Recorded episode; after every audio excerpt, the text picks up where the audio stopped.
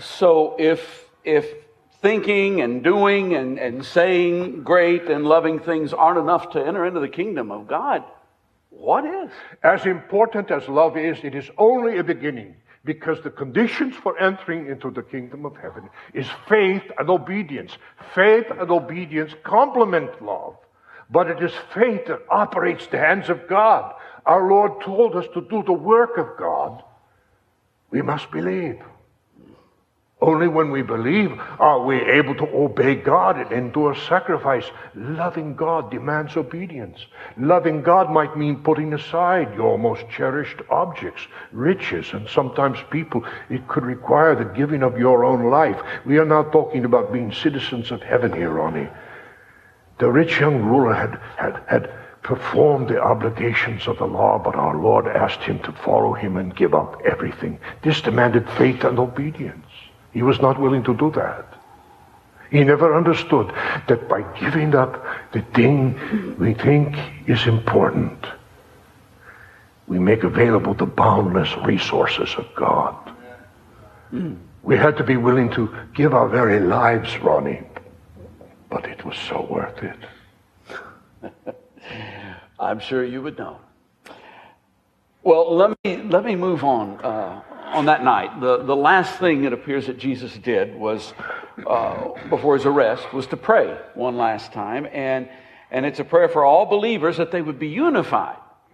Now, is it, is it fair to say that we in the 21st century have fulfilled Christ's prayer in spite of the fact that the world has over 13,000 Christian denominations in it? He's very smart, isn't he? I'm smart even 2,000 years, even 2,000 years ago, our communities experienced differences that divided them.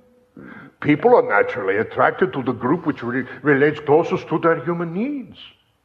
Although the Spirit addressed the seven churches in the revelation I received during my exile, there were separate issues which could make them appear as divided and not what Christ wanted. The divisions were only because they had different struggles. Each province along the coast of Asia Minor had their own challenges that marked how the Spirit of God addressed them. They were no less one in Christ.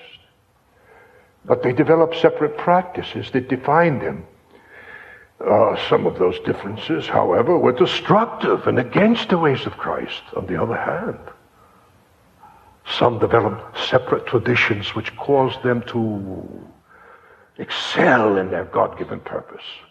Most importantly, those church communities were most certainly bought by the price of Christ's precious blood and were united in their desire to obey his commands and further his kingdom. So, uh, so while, while, we may organize ourselves uh, differently, from country to country, or even in the same town. Uh, what you're saying is that uh, what may appear to be lines of separation uh, may not necessarily indicate division, but, but just attempts to, uh, to, to meet the specific needs of, of a cultural group or a group that shares, has a shared history. We cling to our Christian communities to find solace and protection and to grow in Christ the fruits of the Spirit. Most of those fruits are only realized when we are in fellowship one with another. But make no mistake, the one major thing that can cause disunity is the way we view Jesus Christ. We are his church. If we affirm his presence, his will, and our obedience to him, you can call yourself the church at Pergamum, the church at Smyrna, the, uh, the Springhouse. Springhouse that's Church. That's the church. at Smyrna. It does not matter. The bigger issue is allowing your worship of the Father through Christ the Son with the aid of the Holy Spirit to produce in you that which allows you to obey Christ and love. And love one another in the group to which you belong. that's, that, that's, that's a wonderful insight, that is. Uh, you've, you've, you started talking about uh, your last book, the, the book of Revelation, what we call Revelation. Uh, uh apparently, the early church experienced uh, considerable persecution because of their faith. I'd like to know why, why was this, and, and how would you characterize religious freedom in the Roman Empire? After Jesus' resurrection and ascension, the body of believers from Jerusalem and throughout Asia Minor experienced widespread persecution. Rome insisted on making Christians give allegiance to Rome. This meant emperor worship as well. Nero and Domitian were tyrants and demanded the giving of offerings at the different temple sites. But, but what was it about uh, Christians that singled them out as a target? I mean, were, were other groups, uh, Jews, Greeks, were they harassed as well? Well, the Greeks and Jews were allowed by the Romans to practice their religions. We Christians were persecuted because we were considered miscreants without an established religious system to protect us. Uh, Uh, our Christian communities did not have the luxury of being defined according to Roman statute. Therefore, we were viewed as, as, as heretics and aliens even in our own lands. So, how, how did the body of Christ, how did they cope with this persecution? The seven churches I had addressed had begun giving in to the cultural excesses of the day sexual perversion, materialism, unnecessary legalistic forms and many cultural practices which distracted them from living their lives the way Christ commanded. These changes within the church communities caused me great concern. The ways around us began to choke and obliterate all we thought Christ would have us do and be as his believers. We had to speak up and take a stand. Revelation is the Spirit of God speaking to our communities in ways that could provide a context for us to refuse to bow down to demonic powers. As I listened to your explanation there, I, uh, I, realized you could just simply change some dates and, and change some names and, mm. and basically be, uh, be speaking to us in our world. In fact, our present, our present age, we're not only uh, oftentimes being told uh, how to speak and what kind of terms can be used and things like that. And, and in some places of the world, experiencing very severe persecution. But, uh, but even here, uh, it's even beginning to look like sometimes we're going to begin to be told what we must think uh, as well as what we express. So, uh, so the angel was giving you a word, I think, uh, for us today, a wake up call. My book was an encouragement and a warning to our churches. I encourage believers by relating what the angel gave me to say to them regarding their heavenly reward. Being a citizen of heaven, however, demanded right choices. The rewards for becoming committed to our wonderful Lord were to come in God's time. But that in itself was problematic. To some, this meant being faithful through persecution. To others, it meant death. We please the Lord by being obedient to Him. We cannot be obedient to Christ and accommodate pagan beliefs.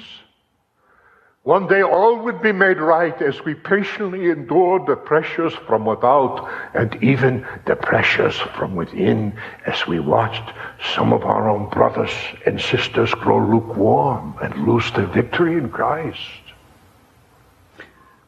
That must have been a very discouraging dark time.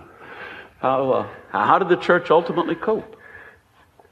My book reminded believers that our Lord was not only the Lamb,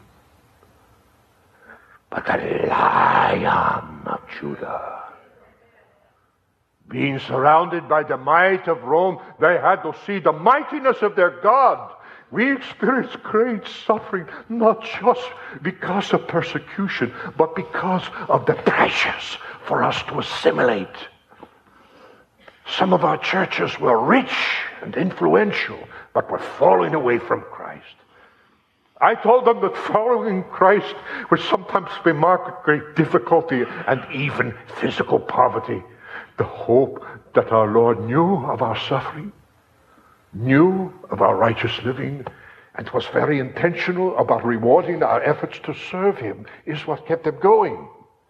The, the, Spirit of God, as he, use, as he will use some of the words I speak to you from my book this morning, convinced our hearers in our time that order and right would be brought about by God Himself. This then is the very essence of what makes the church of the Lord Jesus Christ intact and steadfast these last 2,000 years. Hava rekika. Have mereka. That's Hebrew. John is saying, The Lord bless you and keep you. Thank you, my brothers.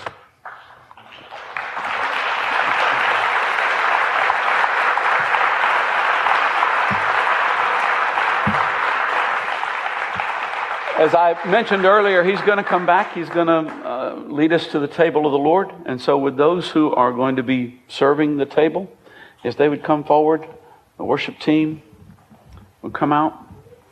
Let's go to the Lord's table.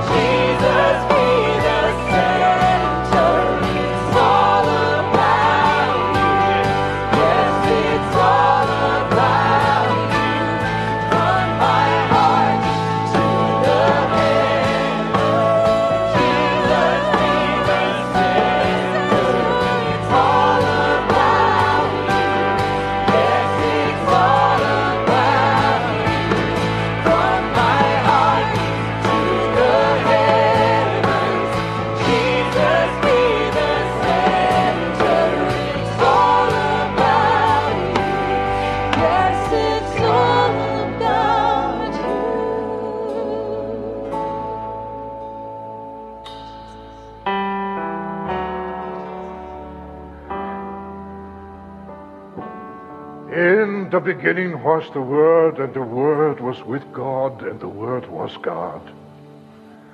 The same was in the beginning with God. All things were made by Him, and without Him was not made anything that was made. In Him was life, and the life was the light of man and the light shineth in the darkness, and the darkness comprehended it not. That which was from the beginning, which we have heard, which we have seen with our eyes, which we have looked upon, and our hands have handled of the word of life, and the life was manifested, and we have seen it and bear witness, and show you the life which was with the Father and was manifested unto us. These things I say unto you, that your joy may be full. This then is the message which we have heard of him and declare unto you that God is light. And in him there is no darkness at all. If we say we have fellowship with him and walk in darkness, we lie and do not the truth. But if we walk in the light, as he is in the light, we have fellowship one with another. And the blood of Jesus Christ, his Son, cleanseth us from all sin. If we say we have no sin, we deceive ourselves, and the truth is not in us. But if we confess our sins, He is faithful and just to forgive us our sins and to cleanse us from all unrighteousness. My little children, these things I say unto you that ye sin not. And if anyone sin, we have an advocate with the Father, Jesus Christ the righteous, and he is the propitiation for our sins, and not for ours only, but for the sins of the whole world. And hereby we do know that we know him. If we keep his commandments, he that saith, I know him, and keepeth not his commandments, is a liar, and the truth is not in him. But whoso keepeth his word, in him verily is the love of God perfected. I say these things unto you, children, because your sins are forgiven you for his name's sake. I say these things unto you, fathers, because ye have known him that was from the beginning. I say these things unto you, young men, because ye are strong.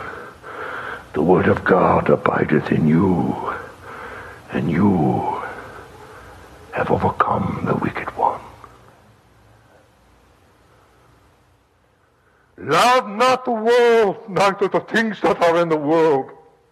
If anyone loves the world, the love of the Father is not in him. For all that is in the world, the lust of the flesh, the lust of the eyes, and the pride of life is not of the Father, but is of the world. And the world passeth away, and the lust thereof. But he that doeth the will of God abideth forever. And this is the victory that overcometh the world, even our faith.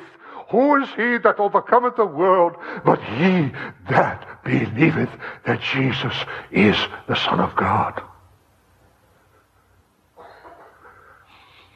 It was after our Lord had fed the 5,000, he said to the people, Ye follow me not because ye saw the miracles, but because ye did eat of the loaves and were filled.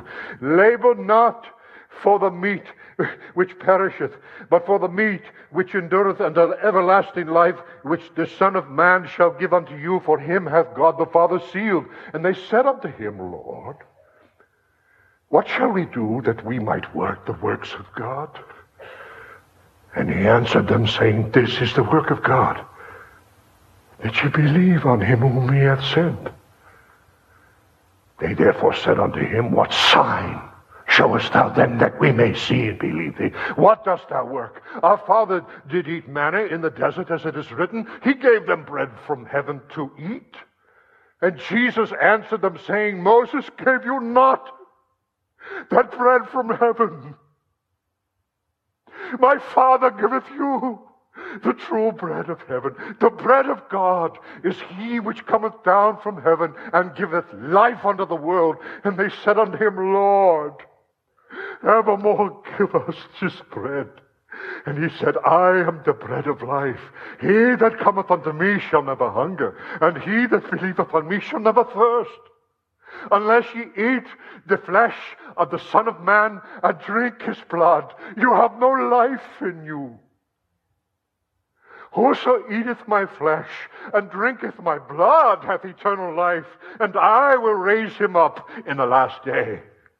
From that time, many of his disciples, when they had heard this, said within themselves, This is an hard saying. Who can hear it? And when Jesus knew within himself that his disciples had murmured at it, he said, Doth this offend you? What and if ye shall see the Son of Man ascend up where he was before? It is the Spirit which quickeneth. The flesh profiteth us nothing. The words that I speak to you, they are spirit, and they are life.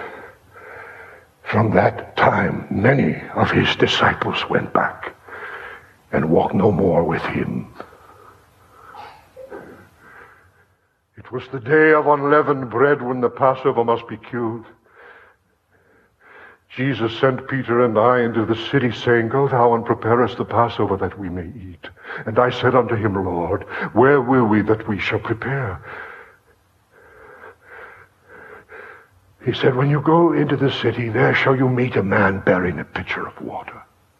Follow him into the house where he entereth in, and say to the good man of the house, Where is the guest chamber where our Lord will eat with his disciples? He shall show you a large upper room furnished. There make ready. And we went and found as he had said unto us. And when the time had come and he gathered with the twelve of us, he said, with great desire have I desired to eat this Passover supper with you before I suffer, for I will not eat any more thereof until it be fulfilled in the kingdom of God. And he took the, the bread, and he brake it, and he gave thanks, And he said, This is my body which is broken for you. Do this in remembrance of me.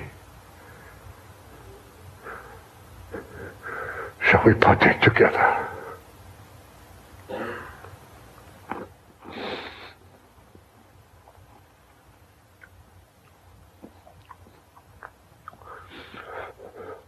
In the same manner,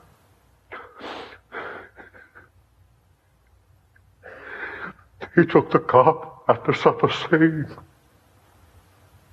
This cup is the New Testament in my blood, which is shed for you.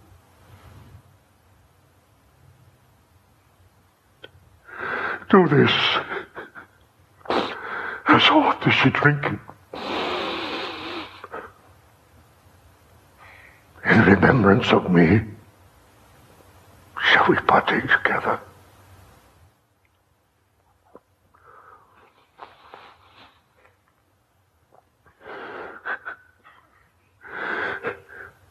For neither by the blood of calves and of goats, but by his own blood, he entered in once into the holy place, having obtained eternal redemption for us.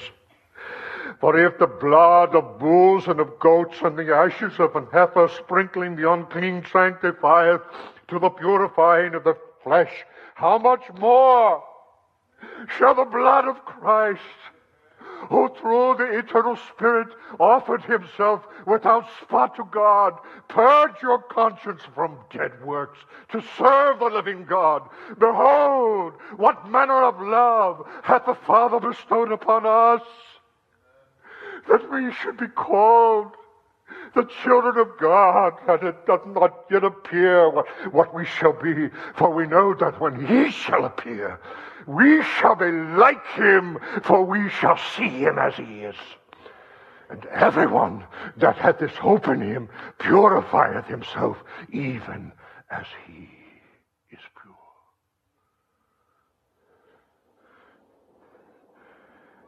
Ah, John. Also am your brother and companion in tribulation, and in the kingdom and patience of Jesus Christ. Was in the isle that is called Patmos for the word of God and for the testimony of Jesus Christ.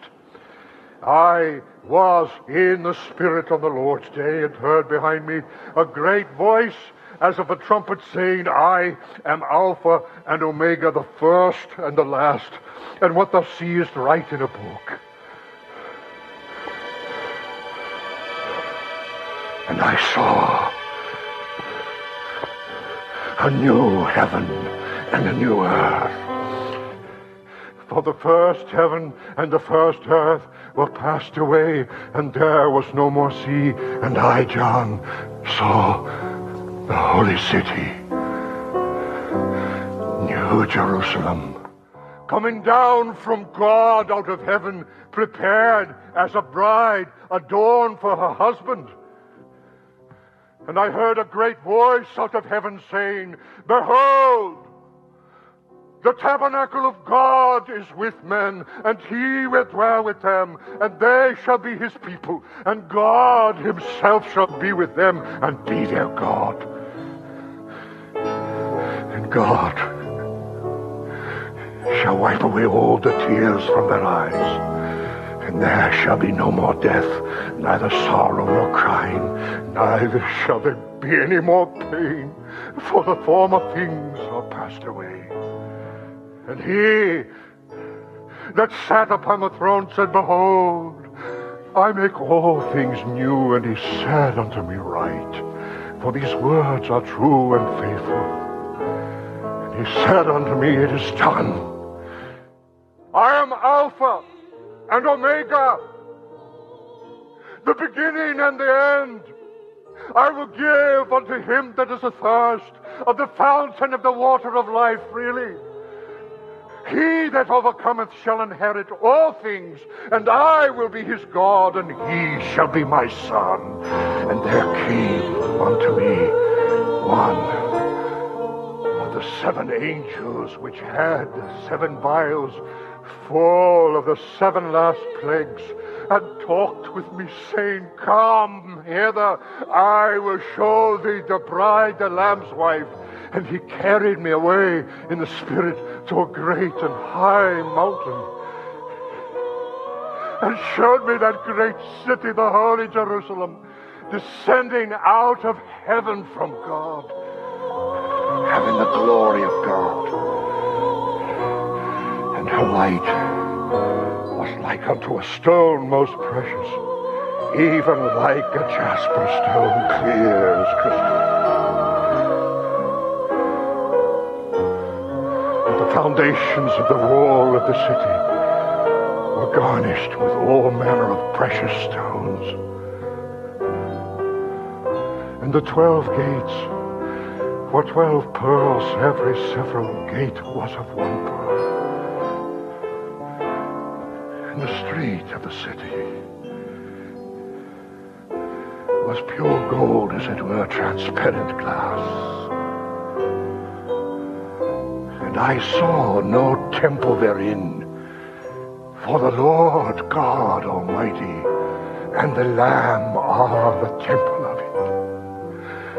The city had no need of the sun, neither of the moon to shine in it. For the glory of God did lighten it, and the Lamb is the light thereof.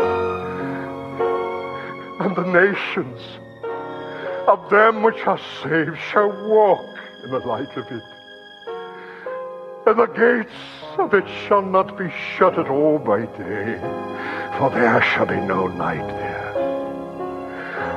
And they shall bring the glory and honor of the nations into it. And there shall in no wise enter into it anything that defileth, neither whatsoever worketh abomination or maketh a lie but they which are written in the Lamb's book of life. And I, John, saw these things and heard them. And when I had heard and seen, I, I, I, I fell down to worship before the feet of the angel which showed me these things. Then saith he unto me, See thou do it not, for I am thy fellow servant and of thy brethren the prophets, and of them which keep the sayings of this book. Worship God, and behold, I come quickly and my reward is with me to give everyone according as their work shall be. And he showed me a pure river of water of life, clear as crystal, proceeding out of the throne of God and of the Lamb. And the Spirit and the bride say, Come. And let him that heareth say, Come. And let him that is athirst come. And whosoever will, let him take of the water of life freely. He which testifieth these things saith, Surely I come quickly. Even so, come, Lord Jesus.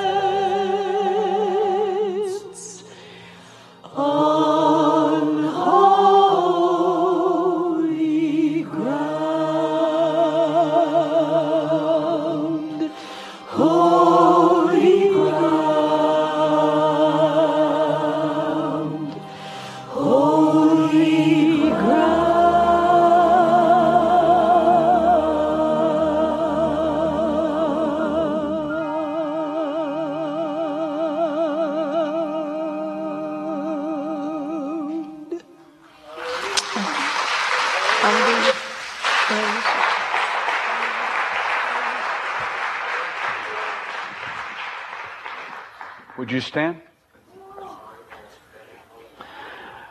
Uh, two things. We're going to do two things. If uh, those who are going to pray with people, if they would come forward, I don't know that we necessarily. Well, the worship team can play. Yeah, they can play something.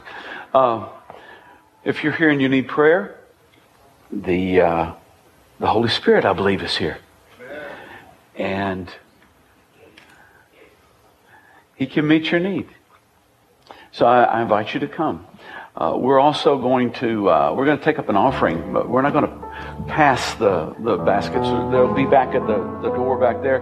The Scripture says that if uh, someone shares with us spiritually, it's right for us to share materially with them. Uh, the Smiths did not ask for anything when they came. Uh, they came to give, and so uh, not under compulsion but uh, as a cheerful giver. If you want to make out a check, make it out to the church at church because everything that's given in this offering will go. Uh, we'll write one check and, and give it to, to Dave and Susan. I just want to say one other thing because we're in a, a series about reading the Word. Probably aside from when we were up here, maybe it was 50% up here, but 95% of what you heard after that was strictly straight from the Bible, straight from the Word. And so now you know that it's not just come quickly, Lord Jesus. It's come quickly, Lord Jesus. And when you read, you can read it that way. Uh, yeah, if you need to come, you come. And, and as you're leaving, they'll have baskets at the back door.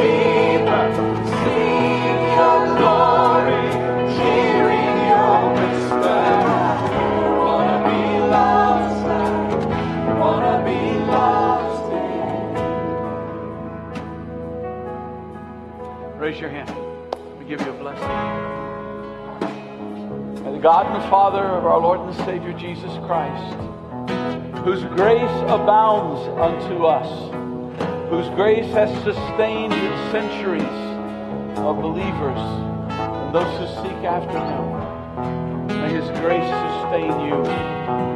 May His word be strong in you. May you have the desire to overcome the evil one because you have the resources at your disposal. The power of our Lord Jesus Christ.